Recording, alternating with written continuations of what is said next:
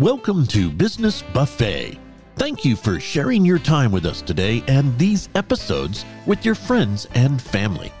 On Business Buffet, we bring you a smorgasbord of business knowledge and entrepreneurial spirit you can use to help season your business.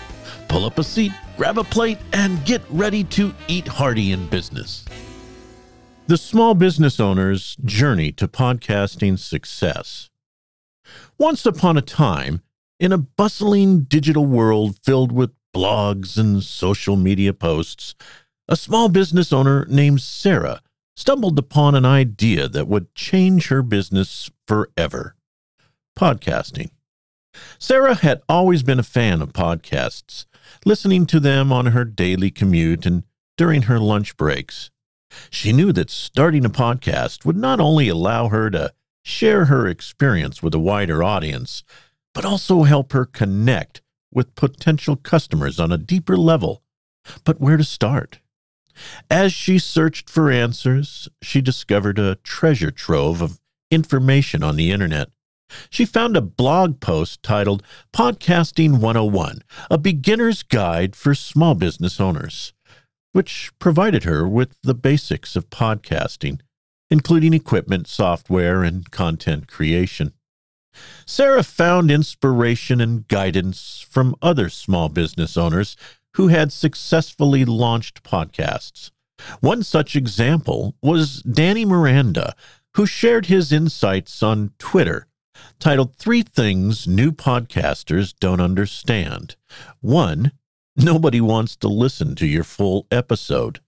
Two, sixty-minute shows can be broken down into at least ten-minute micro pieces of content.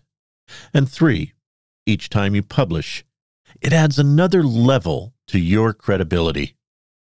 Feeling confident and inspired, Sarah decided to take the plunge and start her own podcast.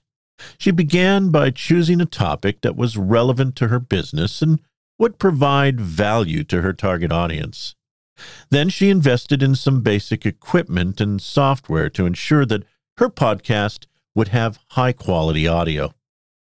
With her first episode recorded and edited, Sarah was ready to share her podcast with the world.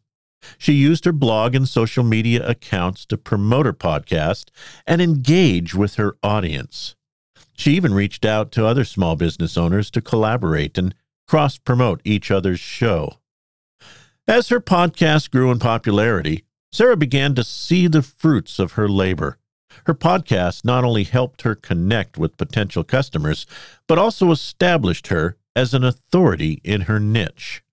Since she was able to grow her business and reach new heights, all thanks to her decision to start a podcast.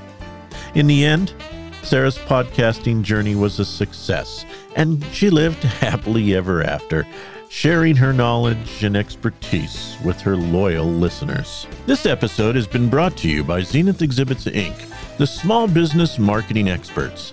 Please visit zenith exhibits dot com to learn about their professional website development, audio production, and marketing support services. It is that dreaded time when we must push away from the table and digest what we've taken in. The ingredients you've learned today can and should be used in your own business recipe and shared with the world. Like this program on Apple Podcasts or anywhere you consume your podcast material, and drop in again next week to enjoy another hearty dish of the Business Buffet Podcast.